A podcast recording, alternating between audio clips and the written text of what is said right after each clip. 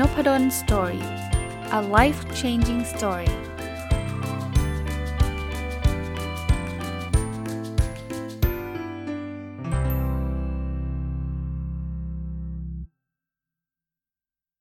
สวัสดีครับ ยินดีต้อนรับเข้าสู่นพดล Story Podcast นะครับ ก็ยังอยู่กับหนังสือเล่มเดิมนะครับ ที่เมื่อวานได้รีวิวไป ยังไม่จบนะ วันนี้น่าจะมาจบนะคือหนังสือชื่อคำบันดาลใจหรือภาษาอังกฤษที่เขียนไว้ก็คือ Modern Words ของคุณทอฟฟี่แบรดชอว์นะฮะจากสำนักพิมพ์อะไรเอ่ยนะครับ ก็เป็นหนังสือที่มีคำคมหรือว่าเป็น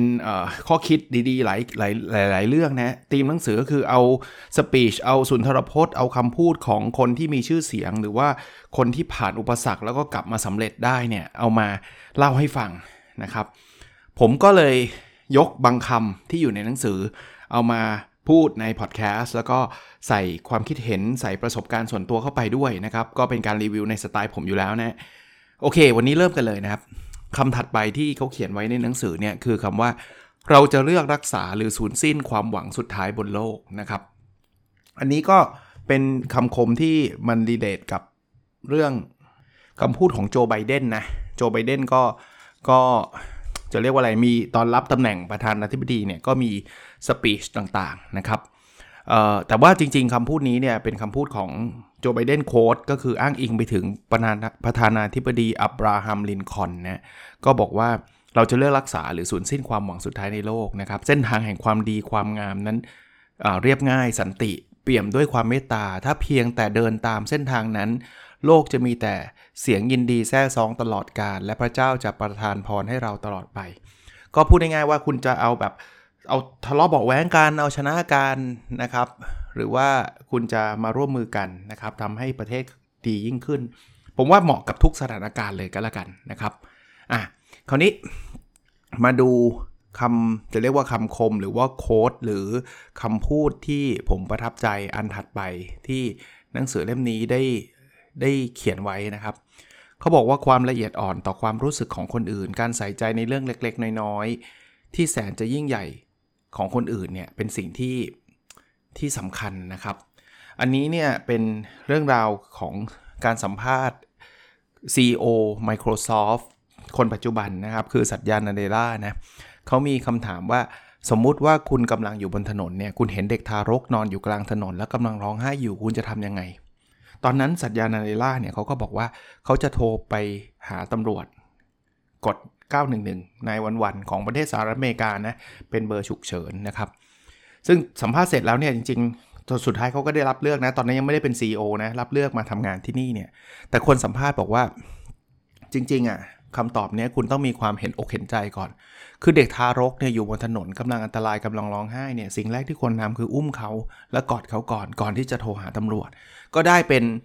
ข้อคิดอันนี้ครับความละเอียดอ่อนต่อความรู้สึกหรือเอมพัตตีนะ ของคนอื่นการใส่ใจเรื่องเล็กน้อยที่แสนจะยิ่งใหญ่ของคนอื่นเนี่ยมันมันเป็นสิ่งที่สำคัญมากๆ เราต้องฝึกนะอีกอันนึงนะครับเขาใช้คำว่าเตือนแล้วนะ ยอมปล่อยให้เจ็บจะได้เติบโตนะครับ ก็เป็นเรื่องราวของหม่อมหลวงขวัญทิพย์เทวกุลนะครับ ที่เขาให้ข้อคิดไว้ว่าเออเขาจะเลี้ยงลูกเนี่ยเขาจะบอกสิ่งที่จำเป็นให้ลูกต้องรู้เนี่ยบอกหมดนะครับ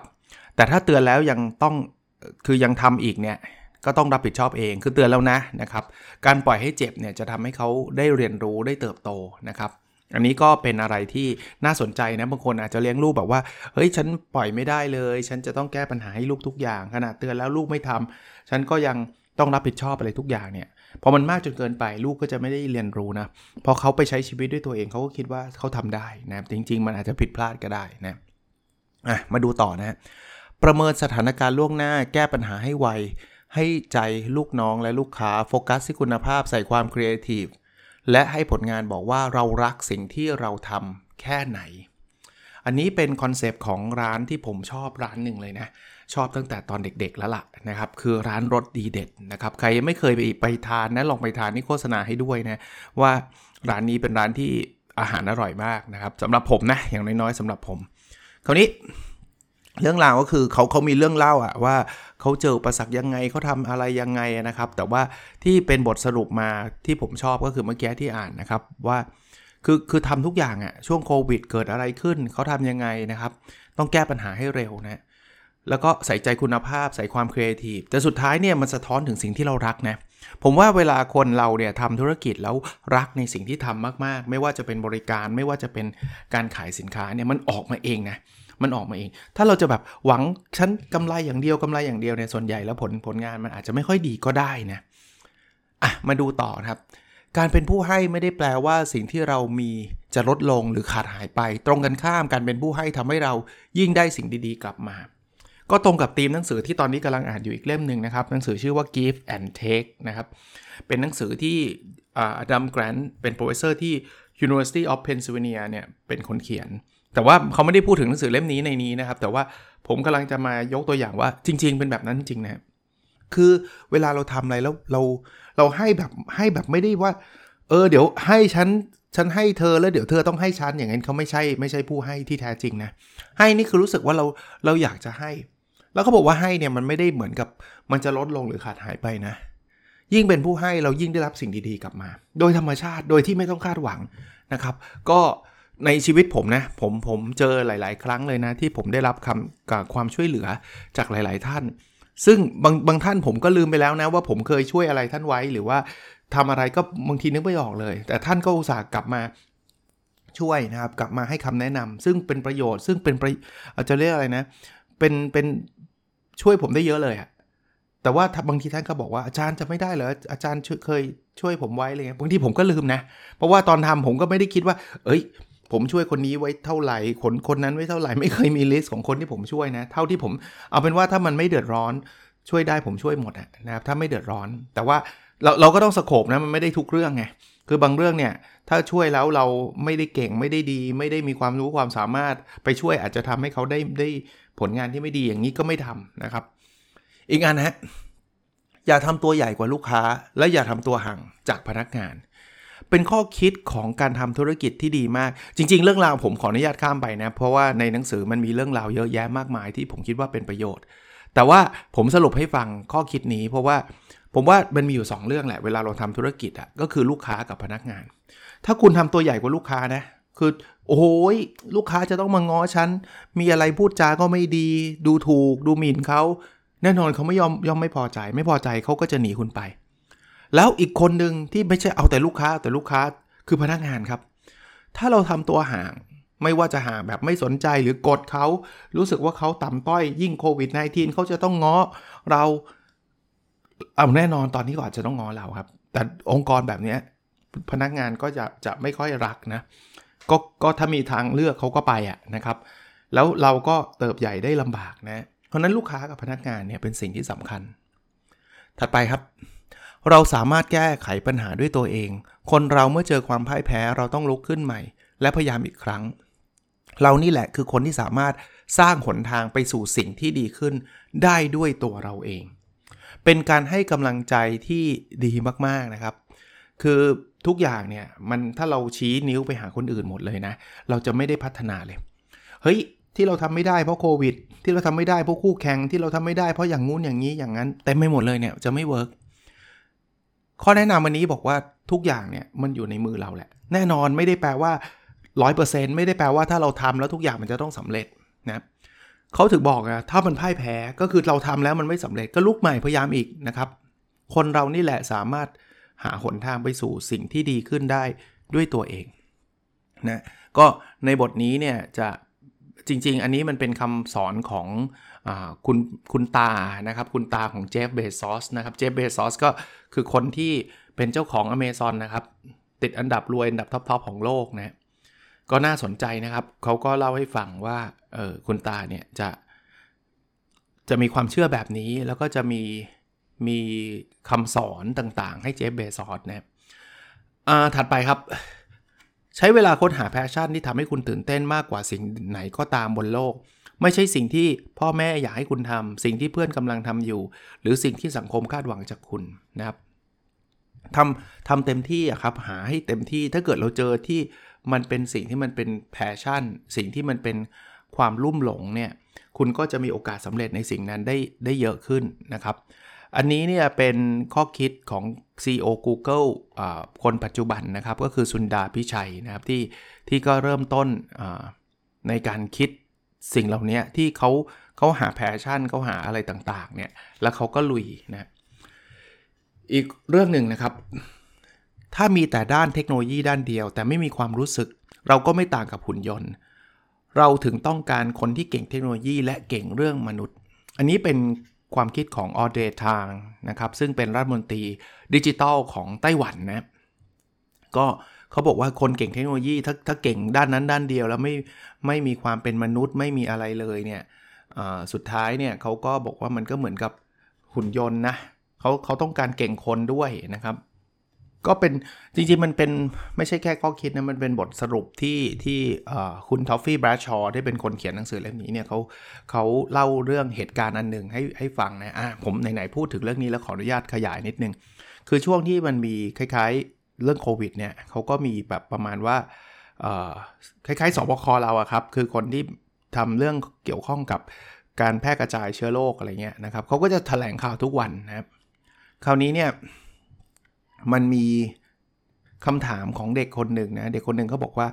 เขาว่าไม่อยากไปโรงเรียนเลยนะเพราะว่าเขามีแต่หน้ากากสีชมพู แล้วเพื่อนล้อนะปรากฏว่าคนในในภาครัฐอันเนี้ยทุกคนนะวันรุ่งขึ้นนะวันแถลงข่าวเนี่ยใส่หน้ากากสีชมพูหมดเลยฮะให้เห็นเลยมันเป็นเอมพัตตีที่เห็นมากเลยว่าเขาเป็นเป็นเรื่องปกติ แล้วก็เเป็นการใส่หน้ากากสีชมพูเนี่ยเป็นการส่งสารถึงการยอมรับความหลากหลายทางเพศด้วย ก็เป็นการเป็นความเปิดกว้าง อันนี้ก็เป็นตัวอย่างของคำพูดเมื่อกี้ครับว่าเราต้องเห็นอกเห็นใจมนุษย์ด้วยไม่ใช่เก่งแค่เทคโนโลยีอย่างเดียวนะอะอันถัดไปนะครับ แม้จะอยู่ในสถานการณ์เลวร้าย และดูจะมีแต่เรื่องลบอยู่รอบตัวเรา แต่เราต้องมองให้เห็นเรื่องที่ดีให้ได้ เรื่องนี้บทนี้เป็นอีกบทหนึ่งที่ผมชอบมากที่สุดในหนังสือเล่มนี้นะ เป็นบทที่เขาพูดถึงพยาบาลที่มลรัฐนิวยอร์กเขาพูดถึง concept ที่เรียกว่า hope huddles นะคือพยาบาลเนี่ยก็คล้ายๆ คุณหมอพยาบาลเราปัจจุบันที่เจออยู่เนี่ยคือมันมีงานหนักมากแล้วมันล้น แล้วนึกภาพนะครับหมอและพยาบาลเนี่ยนะเขาพักแทบไม่ได้นะเพราะพักมันหมายถึงชีวิตคนเนี่ยคุณลองนึกภาพเลยคุณทำงานในขณะคุณบอกว่าเหนื่อยเหนื่อยเหนื่อยเหนื่อยเนี่ยคุณก็ยังพักได้ถ้าไม่ไหวจริงๆก็โดนหัวหน้าด่าก็ยอมวะ แต่ของเขาเนี่ยพอพักไปปุ๊บเนี่ยคนตายอะ่ะคือคือคือมันก็เลยแบบทำใจได้ยากมากนะว่าเขาอยากจะไปนอนเล่นดูทีวีบ้างเขาก็แบบมันมีคนตายอะ่ะเพราะนั้นเขาพักไม่ได้แต่มันก็เกิดความเครียดนะทำงานแบบหามรุ่งหามค่ำนี่ไม่นับไปเรื่องที่โอกาสที่เขาจะติดเชื้อโควิดเขาก็มีคนรักของเขานะเขาก็ต้องดูแลร่างกายเขาเช่นเดียวกันเนี่ยคราวนี้เขาก็บอกว่ามันทำงานหนักๆเนี่ยมันก็ไม่ไหว มันก็เลยต้องการกำลังใจ วิธีการให้กำลังใจซึ่งกันและกันนั่นคือการทำ hope huddle hope huddle hope ที่แปลว่าความหวังอะคือเขาจะคอย track ว่าคุณจำได้ไหม ผู้ชายคนนี้ที่วันก่อนเรามาพยาบาลนะตอนนี้เขาหายดีแล้วนะเขากลับไปอยู่กับคุณพ่อคุณแม่เขาแล้วนะเขากลับไปอยู่กับลูกเขาแล้วนะ แปะไว้ให้พยาบาลเห็น พอเห็นมันมีกำลังใจอะ่ะมันเหมือนกับว่าคนที่เราช่วยเนี่ยเขาหายเนี่ยมันเหมือนเราเปลี่ยนชีวิตเขาดีกว่า ถ้าคุณมี feeling ว่าคุณได้ช่วยชีวิตคนแล้วคุณเห็นเนี่ยมันมันมีคนมา report ให้คุณนะคุณจะมีกำลังขึ้นมาเลยก็อย่างที่เมื่อกี้พูดครับ แม้จะอยู่ในสถานการณ์เลวร้าย และดูเหมือนแต่มีแต่เรื่องลบรอบตัวเรา แต่เราต้องมองให้เห็นเรื่องที่ดีให้ได้ พูดถึงตรงนี้นะ ผมขออนุญาตใช้เวลานี้ชื่นชม แล้วก็เป็นกำลังใจให้กับบุคลากรทางการแพทย์ของประเทศเราจริง ๆ นะครับ ทั้งคุณหมอทั้งพยาบาลทั้งทุกท่านเลยครที่ที่ท่านช่วยกันนะครับทำให้คนไทยเนี่ย สามารถจะผ่านหรือบรรเทาความเจ็บป่วย หรืออะไรต่างๆ นานาที่ท่านทำมาทั้งหมดเนี่ยมันเป็นบุญกุศลอันยิ่งใหญ่จริง ๆ นะครับ ที่ทำให้คนรอดจากโควิด -19 หรือแทนที่จะเจ็บหนักก็ก็น้อยลงรักษาหายหรืออะไรต่างๆ นานานะครับ คือท่านทำเพราะว่าเป็นหน้าที่จริง ๆ เป็นฮีโร่จริง ๆ นะครับ ถัดไปครับ เรามีทั้งการกระทำที่ดีและสื่อสารถ่ายทอดให้ดีได้เหมือนกัน เราทำมันให้ดีได้ทั้งคู่นั่นแหละครับ ไม่จำเป็นต้องเลือกทำอย่างใดอย่างหนึ่งเลย ในเมื่อมันคือสิ่งที่ดีทั้งคู่ คือบางคนบอก ผมทำดีแต่สื่อสารไม่ดี อีกคนบอกว่าไอ้คนนี้ไม่ค่อยได้ทำเลย แต่โอ้ยพูดจาเก่งสื่อสารดี แต่จริง ๆ แล้วเขาบอกว่าทั้งทำดีและสื่อสารดีเนี่ยมันไม่ใช่ว่ามีอันนึงอีกอันนึงต้องไม่มีนะเราทำให้ดีได้ทั้งคู่แล้วเราควรจะทำแบบนั้น มาถึงเรื่องโควิด -19 เหมือนกันนะขออนุญาตพอพูดถึงเรื่องนี้เนี่ยผมอยากที่จะแชร์ด้วย คือคือต้องทำทั้ง2ออย่างนะคือสิ่งที่ทำดีเนี่ยทำดีดีแล้วครับ แต่สิ่งที่สื่อสารอีกเช่นเดียวกันนะ บางทีทำดีแต่สื่อสารไม่ดีเนี่ยคนไม่เข้าใจหรือมันพานกลายเป็นปัญหาไปได้เลยนะครับ เพราะฉะนั้นทักษะการสื่อสารเป็นทักษะที่สำคัญไม่แพ้ ทักษะเฉพาะทาง ทักษะเรื่องการการกระทำอย่างอย่างบางอย่าง เพราะถ้าเกิดสื่อสารผิดคนเข้าใจผิดนะ เข้าใจผิดเขานี้ยากเลยนะครับ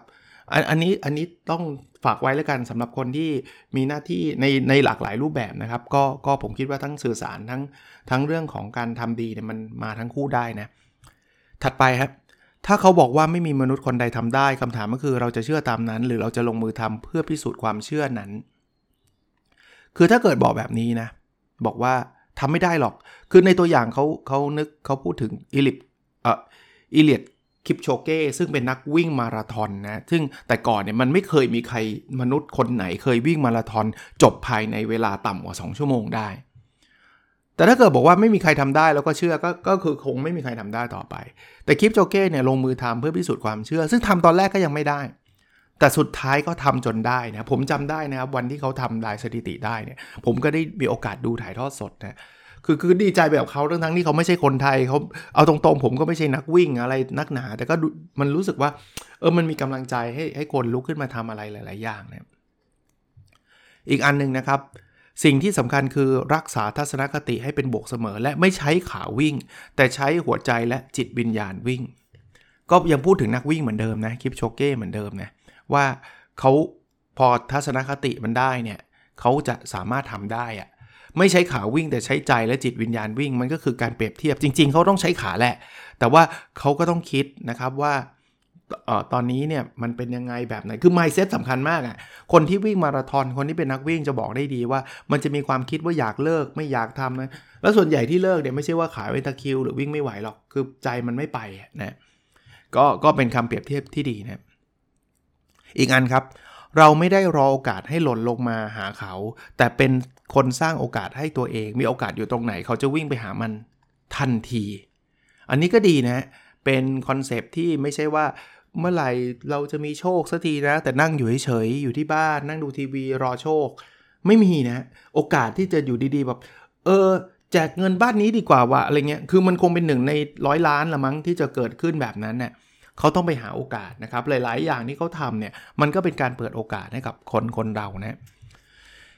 อะมาต่อครับ มนุษย์แต่ละคนไม่มีใครซ้ำกันเลยหนึ่งคนคือจักรวาลในตัวเองนี่แหละคือความมหัศจรรย์ของชีวิต ผมจริงๆมีเรื่องราวนะครับต่างๆนานาลองไปอ่านดู แต่ว่าผมกำลังจะเล่าให้ฟังว่า ผมเชื่อว่าแบบนี้นะทุกคนเนี่ยคืออย่างที่เขาบอกไม่มีใครเหมือนกัน เราเป็นจักรวาลของเราเองนะเพราะฉะนั้นเนี่ยมันเหมือนเป็นสตอรี่ของเราอะเราจะจัดการเราเราเป็นพระเอกของหนังเรื่องนี้อะพูดแบบนี้ก็ได้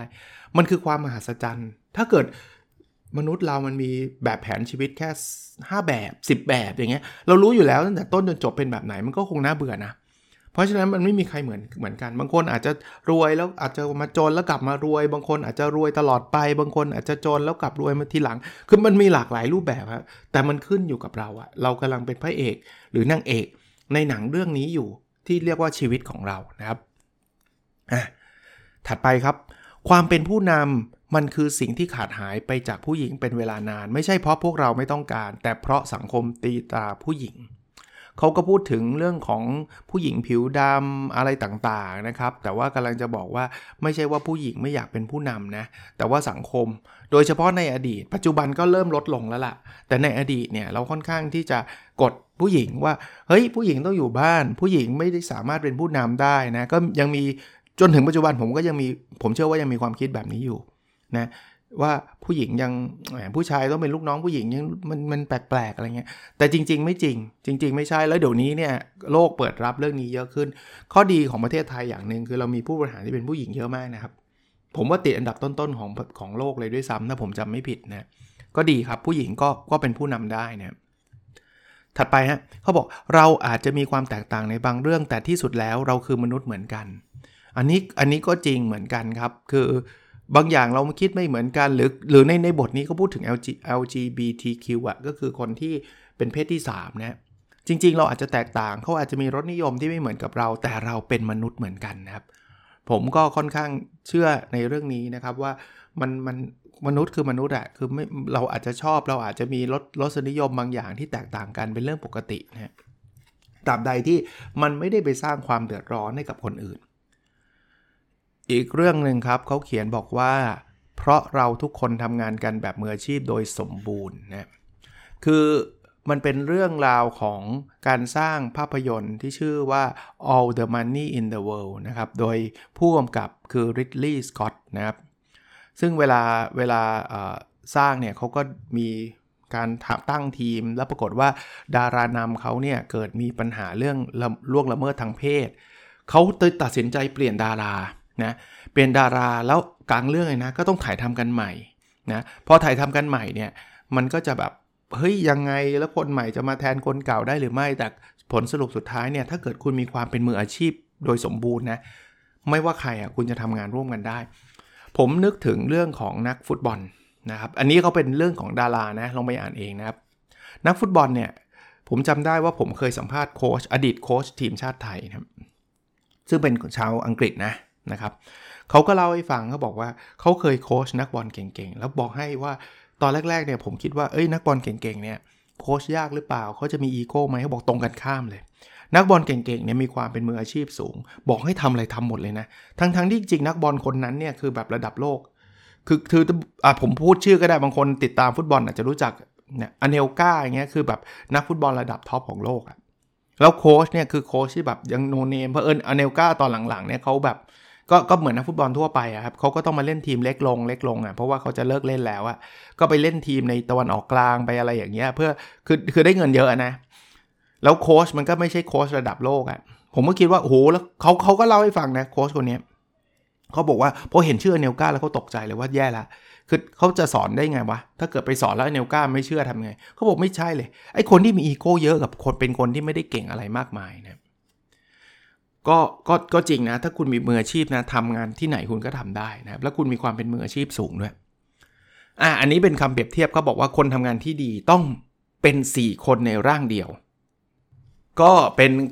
เขาเรียกว่าอะไรนะครับ เป็นบทเรียนนะครับที่คนเขียนนะครับ คือคุณทอฟฟี่เนี่ยเล่าถึงตอนทำงานกับหัวหน้าที่โอกิวีนะครับ ก็เป็นบริษัทชื่อดังนะครับ ได้คุยกับพี่อิ๋ว จิรวราวีระยะวัฒนะนะครับ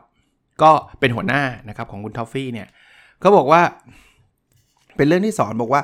คนที่ทำงานดีเนี่ยต้องสี่คนในร่างเดียวคนร่างอันแรกนะก็คือเชียร์ลีดเดอร์นะครับคือคนทำงานที่ดีจะต้องคอยเชียร์ให้ผู้เล่นในสนามมีกำลังใจอะเป็นเชียร์ลีดเดอร์นะครับเพราะฉะนั้นเนี่ยเราต้องให้กำลังใจซึ่งกันและกันนะครับ บางอย่างเราทำแล้วมันรู้สึกท้อมันมีอะไรเนี่ยเชียร์ลีดเดอร์ก็จะช่วยนะครับนะ อันที่ 2 เป็นตำรวจดับเพลิงนะครับ ก็คือมีปัญหาไม่ใช่วิ่งหนีนะมีไฟไหม้ตำรวจดับเพลิงจะวิ่งเข้าไปดับไฟนะครับ คนที่ 3 คือนักจิตวิทยาคือรับฟังนะครับ เป็นคนที่ฟังนะไม่ได้รับฟังอย่างเดียวนะครับ รักษาเขาได้ช่วยเขาได้ แต่ว่าก็ต้องฟังก่อนนะครับ อ่านความรู้สึกต่างๆนะครับอะถัดไปเนี่ยคือวาทยากร เป็น conductor นะครับ เป็นผู้ควบคุมวงออเคสตรานะครับ คือต้องรู้ว่าแต่ละคนทำงานยังไง แล้วก็มีหน้าที่แตกต่างกันยังไง แล้วจูงใจให้แต่ละคนเนี่ยมาเล่นเพลงเดียวกันได้นะ ก็น่าสนใจนะ เป็นอะไรที่เป็นข้อคิดที่ดีนะครับ อะ มาดูข้อคิดอันถัดไปนะเขาบอกว่า ถ้างานมันดีมีคุณภาพคนอ่านจะรู้เองว่าน้องทุ่มเทแค่ไหน โดยไม่จำเป็นต้องบอกนะบทนี้ชื่อบทว่าให้งานพูดแทนเรา เขาพูดถึงรุ่นพี่ที่ที่สอนรุ่นน้องนะว่า คือเขาเขาไปไปคล้ายๆเป็นอะไรนะ เป็นเป็นค่ายแบบเขียนบทความอะนะครับเขาก็แนะนำแบบบอกว่าจริงๆอะดูงานก็รู้แหละ คืองานมีคุณภาพไม่ต้องมีให้ใครมาบอกหรอกว่าเราทุ่มเทเต็มที่คือไปเขียนบทความแล้วเราต้องบอกว่าเนี่ยบทความนี้เราทุ่มเทมากบอกงานดีมันบอกมันบอกเองอะจริงๆก็ให้งานเป็นเป็นเป็นเป็นคนพูดอะพูดได้ง่ายนะครับ ก็ก็จริงนะครับก็จริง อีกเรื่องหนึ่งนะครับ อย่าอยู่แต่ในห้องสี่เหลี่ยม แต่ไปใช้แต่ไปอยู่ในชีวิตของคนที่เราทำงานด้วยอ่าอยู่ในห้องสี่เหลี่ยมก็เหมือนกับ ฉันอยู่ของเขาแบบนี้นะครับ อันนั้นไม่พอนะในหนังสือเรียกว่าอยู่ขอคอยงาช้างอะ่ะไม่เคยรู้สึกรู้สึกแบบเดียวกับที่ลูกค้าเคยเจอ ไม่เคยเข้าใจประสบงานประสบการณ์ต่างๆ ที่พนักงานเคยเจออย่างเงี้ยอย่างนี้ไม่เวิร์กต้องไปอยู่ในชีวิตของเราคนที่เราทำงานด้วยนะครับ ก็เขาเล่าถึงหนังเรื่องคาสเวเนี่ยก็คงต้องไม่รู้ใครรู้จักหรือเปล่านะเป็นเป็นเรื่องของเครื่องบินตกแล้วพระเอกไปติดเกาะอยู่คนเดียว แล้วก็ใช้ชีวิตอยู่บนเกาะให้อยู่รอดอะไรประมาณนี้นะธีมหนังเป็นประมาณนี้ แต่ว่าเขาเล่าให้ฟังว่าก่อนจะเล่นหนังอันนี้ได้ทุกคนต้องไปอยู่เกาะจริง ๆ มันถึงมีเอมพัตตี้ไงฮะเอมพัตตี้คือเข้าอกเข้าใจนะอีกเรื่องหนึ่งครับ การรู้จักตัวเองนี่แหละที่ทำให้คนเรารู้ว่าจะจัดการกับอุปสรรคข้างหน้าอย่างไร จัดการกับโอกาสที่มีในชีวิตอย่างไร จริงครับคือถ้าเราไม่รู้จักตัวเอง เราทำอะไรไม่ได้เลยครับนะเพราะฉะนั้นเนี่ยเราต้องเข้าใจเราต้องรู้จักตัวเอง เราถึงจะจัดการโอกาสจัดการกับอุปสรรคต่างๆ ได้นะมาดูอันถัดไปนะครับ มันไม่ใช่ของเราในเวลานี้ก็ไม่ได้แปลว่าจะไม่ใช่ของเราตลอดไป ชอบนี้เช่นเดียวกัน คือบางอย่างบางคนเนี่ยพยายามทำอะไรสักอย่างแล้วมันเจ็บปวด แล้วมันแพ้แล้วมันไม่ได้รับนะเขาก็เล่าเรื่องของเลดี้กาก้าที่ถูกปฏิเสธนะทั้งๆที่จริง ๆเขามีความสามารถนะครับแต่สุดท้ายเนี่ยเขาก็สามารถที่จะพลิกชีวิตเขาขึ้นมากลายเป็นนักร้องอันดับ top ๆของโลกได้ แปลว่าตอนนี้อาจจะยังไม่ใช่ไม่ได้แปลว่าจะไม่ใช่ตลอดไป ก็เป็น กำลังใจที่ดีสำหรับคนที่พยายามแล้วยังยังไม่สำเร็จในวันนี้นะครับถัดไปครับ เราต้องเห็นข้อดีทุกเรื่องและใส่ใจกับข้อดีทุกเรื่อง เพื่อเราจะส่งเสริมข้อดีของเขา และเอาข้อดีที่มีอยู่มาทำให้ความสัมพันธ์นั้นดีขึ้น เขาก็อันนี้เล่าเป็นเรื่องส่วนตัวนะว่าเป็นเรื่องของคุณพ่อคุณแม่ของคุณทอฟฟี่เนี่ยแต่งงานมาครบ 38 ปีนะครับก็ก็จะเป็นบทเรียนว่าเรา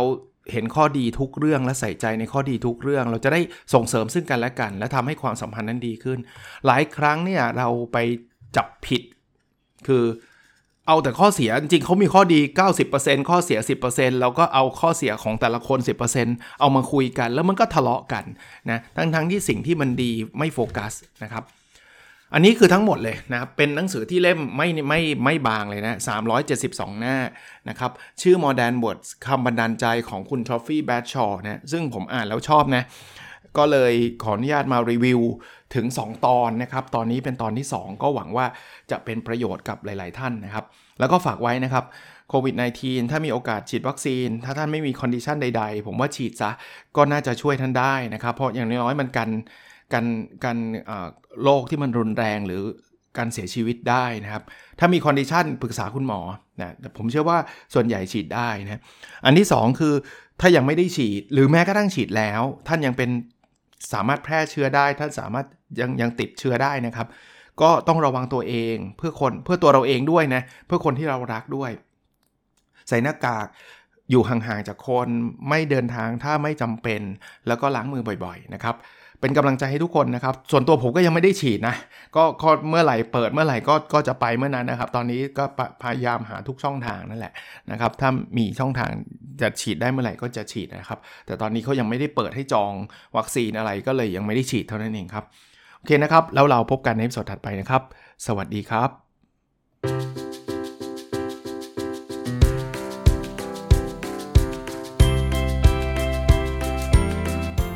n o p a d o n Story a life changing story